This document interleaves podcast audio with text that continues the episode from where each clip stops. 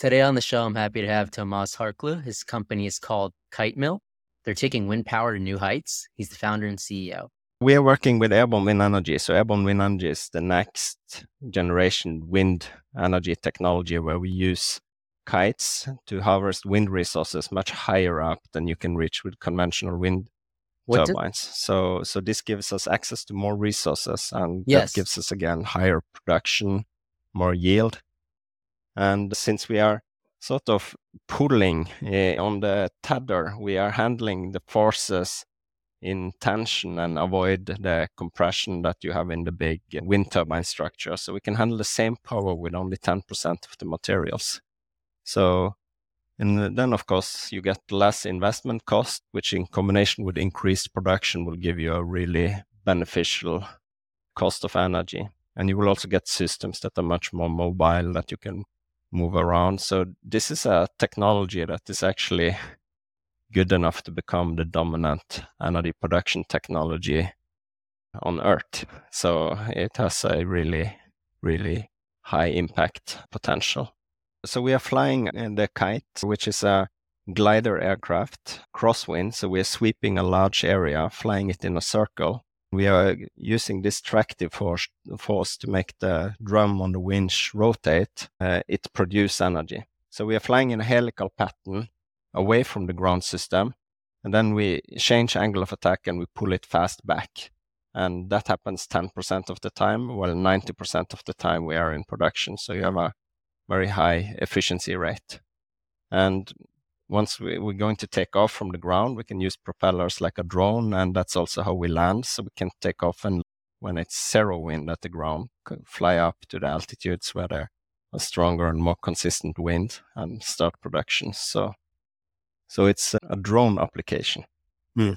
Yeah, so uh, so the energy we use to get it up to altitude is insignificant, and also the cycle efficiency rate is very very high. So so we we will have a really high availability of the energy supply, and compared to solar and also conventional wind, we will be higher. So that will sort of solve much of the challenges we will have going to fully renewable energy.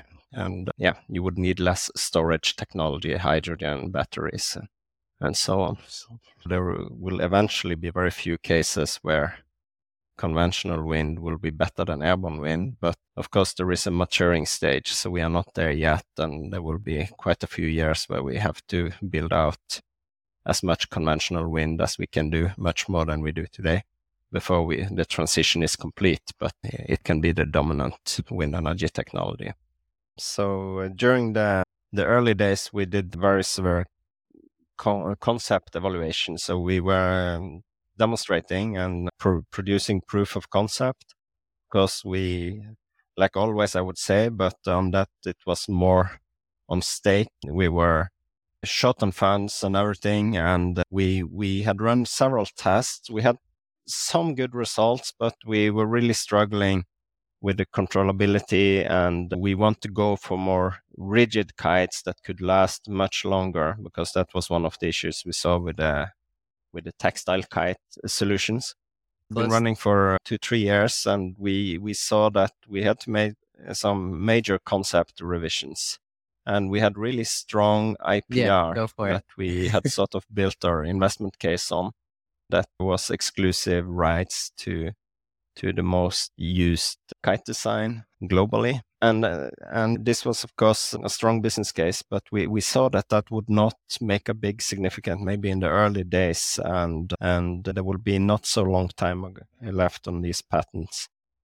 So so we had to leave that one behind, and and that's always a really tricky thing to come back to the investors and explain that okay, the the IP, the rights we have, we have to leave behind, and we choose to change the concept seeing that now, seeing back on that now, we see that this is really important choices and and those companies who fail, who actually raise these kind of problems for their investors, they end up on sidetracks. And my opinion is that this is exactly what happened with Google itself in their Makani Power project.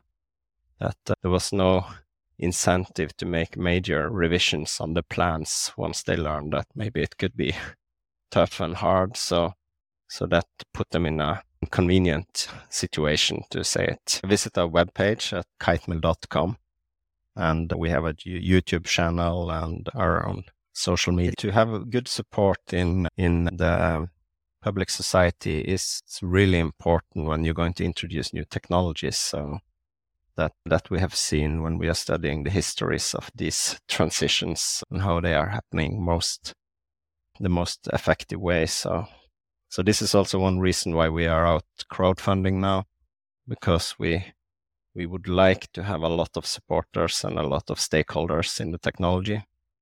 And that's actually also how Denmark gained their position as the leading nation within wind power because the large corporation refused to to start with wind power. So the Danish government gave the incentives for the landowners and uh, the the public society, and uh, suddenly you had a big big amount or a large amount of people that was stakeholders in the technology, and that again let the Danish government obtain the good incentives for wind power over such long period of time that the industry really got a good foothold. So we really enjoy that story. Hmm. Yeah, it's just some very interesting technology. So make sure to go and check out Kitemill and learn more about it. And I want to thank you, Thomas, for coming on the show. And thank you, everybody, for listening to another episode of Failing to Success. Make sure to subscribe. I'm your host, Chad Kalecki, and we'll see you next time.